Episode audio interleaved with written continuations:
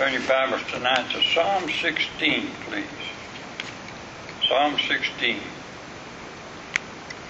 I love to every once in a while just read and study Psalm 16. I know now as we begin to read that primarily this psalm is written about the Lord Jesus Christ. But there's many applications that can be made to every Christian from this psalm. And so I'd like to begin in verse 1, Psalm 16, verse 1. Preserve me, O God, for in thee do I put my trust.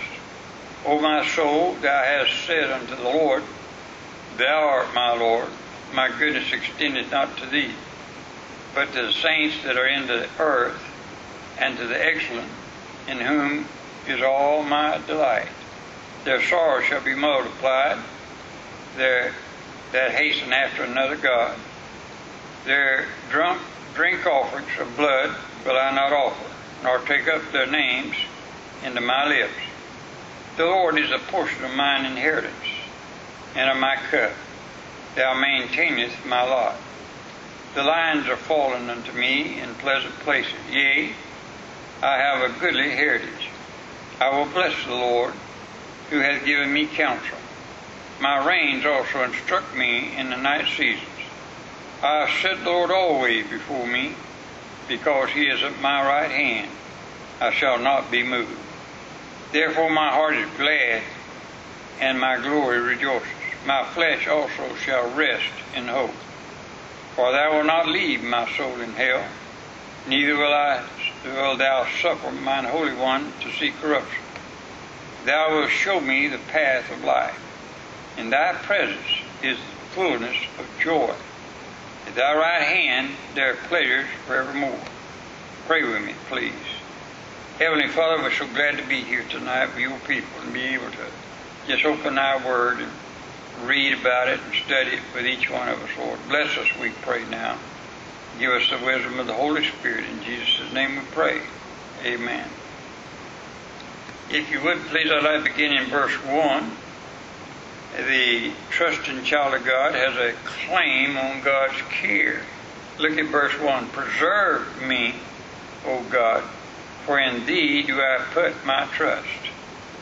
Uh, notice God's word says, Lord, take care of me because I trust in you.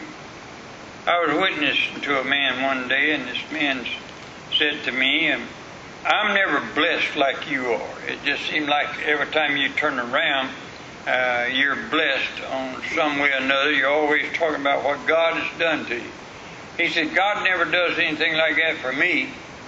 And I said, But are you saved? Are you a child of God? He said, Well, no. I said, Then how do you expect God to bless the devil's children? And he won't. And the Bible makes it very plain an unsaved person cannot ask God then to heal their loved ones. An unsaved person cannot bless uh, ask the Lord to bless their families. Only saved people have a claim on God's grace and God's goodness. And I think about that a great deal. Isn't it, isn't it, isn't it a, a pleasure and a privilege to be a child of God that you can call upon God and know He'll hear you because we know He belongs to us and, he belong, and we belong to Him. And so the first word says, Preserve me, O God, for in Thee do I put my trust. Now I know who I put my trust in, amen. And so if I know I put my trust in the Lord, uh, then I have a claim on Him that He'll preserve me. Now look at the second one. God is my own personal Lord and Savior. Verse 2. O my God, O my soul, thou hast said unto the Lord, Thou art my Lord. My goodness extended not to thee. Several years ago, I heard a preacher preaching, and he said one of the biggest words in the human language is the word mine. And he went on to say, uh, somebody died, but he said, if my mother died, that's a different thing. And he said that uh, God, uh, and he went on through talking about the Bible is full of, of, of the word and the personage of God. And the Bible talks much about God. But when you say, my God, that changes things. And so it is a tremendously big word, the little word my, in verse 2 says, O my soul, thou hast said unto the Lord, Thou art my Lord. And so God is my Heavenly Father. God is my Savior. And on and on you can go through the Bible. And that is the faith that saves a person. When a person says, I believe in the Lord Jesus Christ, that's one thing. But when someone says, I believe in the Lord Jesus Christ, that He is my Savior, that's a different thing. And so the little word my is a tremendously big word. And then uh, verse 4 Their sorrow shall be multiplied that hasten after another God. That drinketh offerings of blood will I not offer, nor take up their names into my lips. Sorrows multiply for those who run after other gods. I have a man who works for me every once in a while, and, and I get so tickled at him sometimes. He, he's just a natural, I mean, I don't mean natural, but a, a constant drinker. Uh, I worked with one years ago when I was in the masonry business. Uh, he had uh, that, you remember the coffee cups, the round green was the, stainless steel we used to carry our coffee in. He would carry 100 proof whiskey in that thing all day long. He drank whiskey. He just was a drunk. And uh, he didn't get drunk. What tickled me, uh, well, it didn't tickle me, but it amazed me that he would drink all day long and he wouldn't get drunk. He just always drank it. And uh, this fellow over at our lake place that does my yard and helps me every once in a while, uh, he's just a drunk. He drinks all the time. I mean, the only reason he wants to come mow my yard and help me a little bit is get a little bit of money to run to the store, get him a six pack of beer, and go home and drink. And, and he drinks like that all the time. And so I got two of these uh, false geese. They look just like Canadian geese. I mean, they're identical to them because we got six of them that flew in from Canada, and one of them stayed. And so this guy's mowing my yard, he's going around. He said, Man, them geese look alive down there on the lake. I said, No, them rubber geese.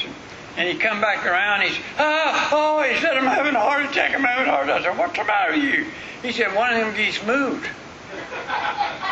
And it was that when it flew in and stood beside me. And he, I mean, that guy tickles me to death. But on the other hand of it, he's sort of like my neighbor down here come around, you know, and he, he was driving while he was drunk, so they took his car away from him. And then he got on his lawnmower and he drove up through here and, he, and they caught him out here on the road driving lawnmower and he took his lawnmower away from him. And so he started walking through the neighborhood and he come in, hey, preacher, how you doing? I said, I'm doing good. I'm just messing around. You just messing around, preacher? And what I'm trying to say, these kind of people, they go from bad to worse. It just seems like every time you talk to them, they just having worse troubles all the time it comes along. I, I laughed at the uh, person that I know. Uh, every time you saw them, they had a, driving an old car, wasn't worth anything.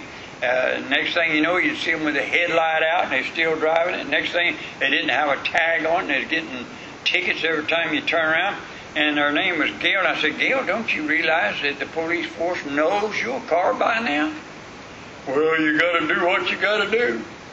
So she started riding a bicycle, and you know what she did? She wouldn't go get her glasses fixed, so she ran into a stop sign, and they got her for drunk bicycling on the sidewalk. it's the truth. And it was for one thing after another. Always getting in trouble. And listen to what verse 4 says. Sorrows multiply for those who run after other gods. And you just think about it. People who run after money are never satisfied. People who run after pleasure are never satisfied. And I never met a man who had had a false God who was happy. I mean, genuine happy. If he's got some other God besides the true God. And verse 4 tells you that. And verse 4 and 5 now, watch it. Uh, their sorrow shall be multiplied that hasten after other gods. Their drink offerings of blood will I not offer uh, nor take up their names into my lips. The Lord is the portion of mine inheritance, and of my cup thou, maintain, thou maintainest my lot. Mel Trotter once said this that he had seen many a religious bum, but never had he seen a Christian tramp. And that's the truth. And you think about that. David said, I have been young, and now I'm old Yet have I not seen the righteous forsaken, nor his seed begging bread. Now I know this. God has a way of taking care of his own. And you can't figure it out. You can you can sit down if you want to make and you know how so many preachers have heart attacks? And you start a church like this, a congregation like this, and you're depending on tithes and offering to pay all the bills and everything else in the world, and uh, you, you there's no guarantee of that. I mean, if everybody's heart's right with God, they pay their tithe, they pay their offering, and the work goes right on. That's true.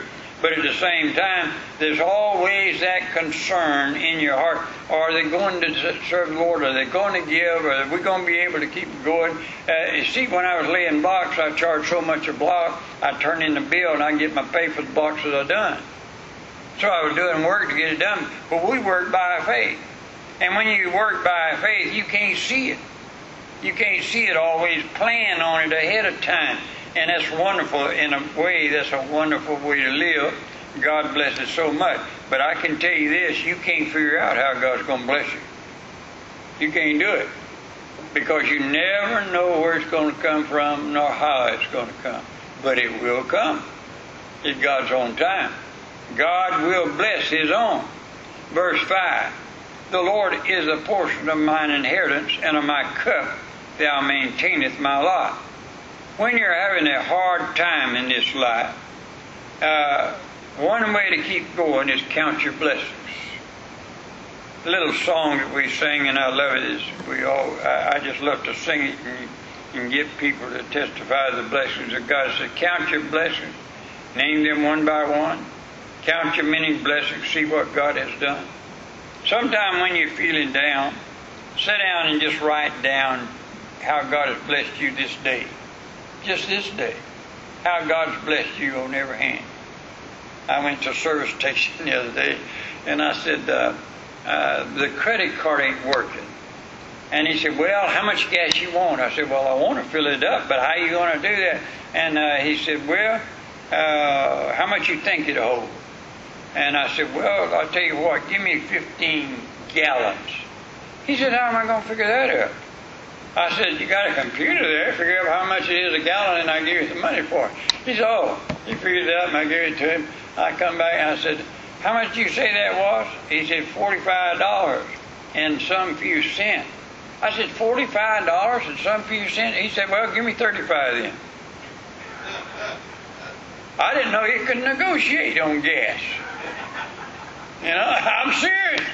The guy gave me 35 then. And I gave him 35 and walked out. I got outside. I said, he's nuts. but on, on, the other hand, do you ever think God had a hand in it? I mean, just think about it. Uh, and I look at it every day of my life. Those kind of things go with me everywhere I go. It's just so strange sometimes how God blesses, but this one thing I do.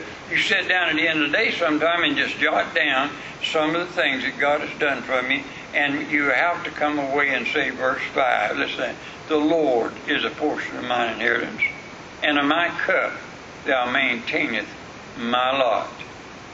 Jesus said, Lo, I am with you always, even to the end of the world. And I know this from the bottom of my heart.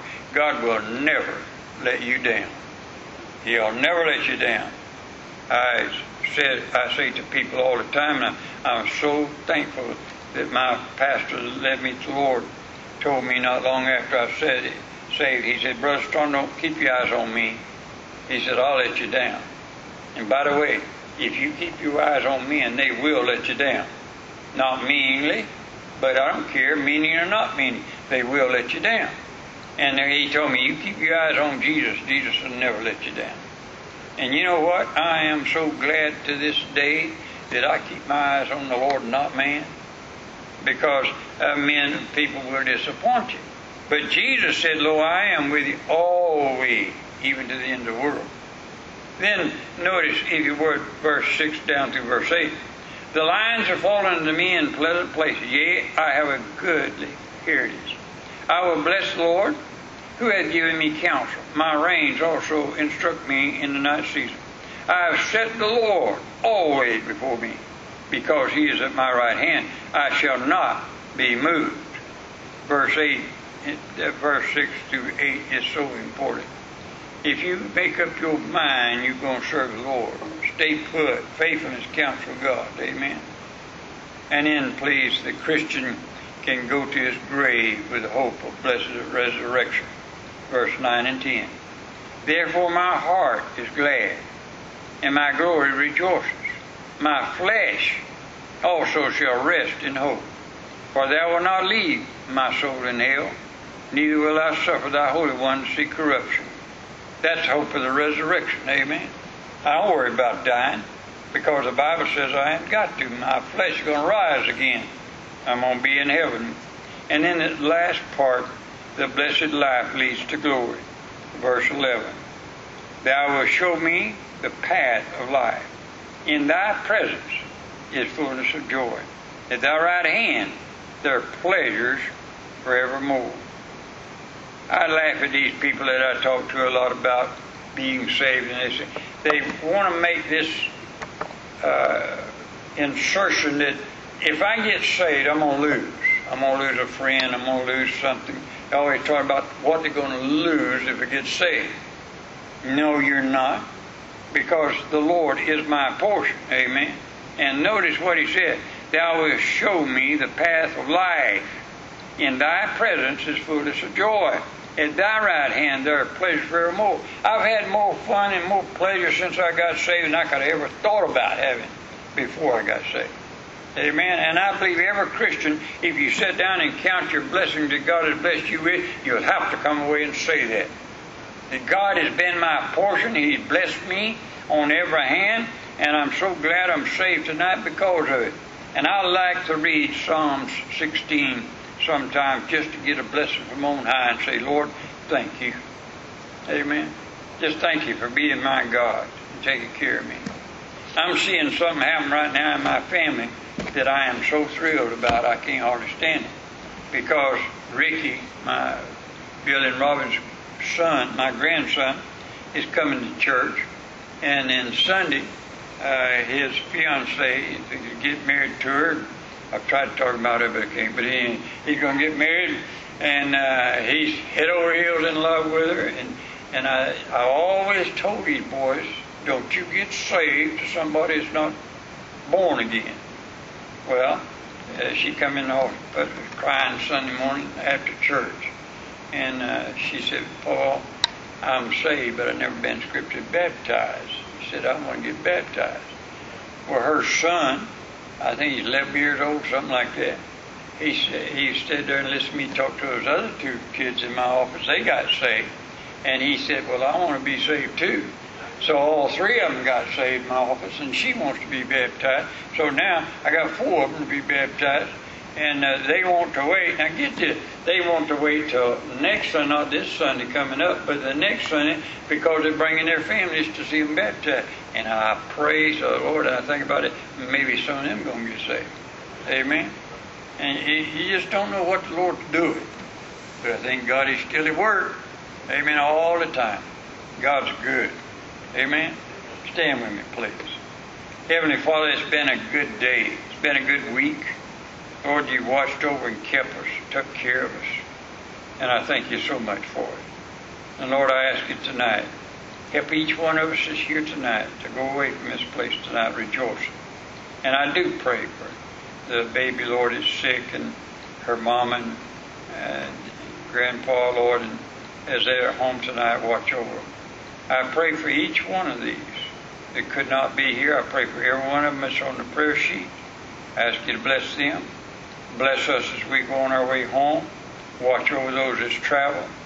And Lord, we count your blessings very highly, and we thank you for them. In Jesus' name, amen. Shake hands with somebody, please.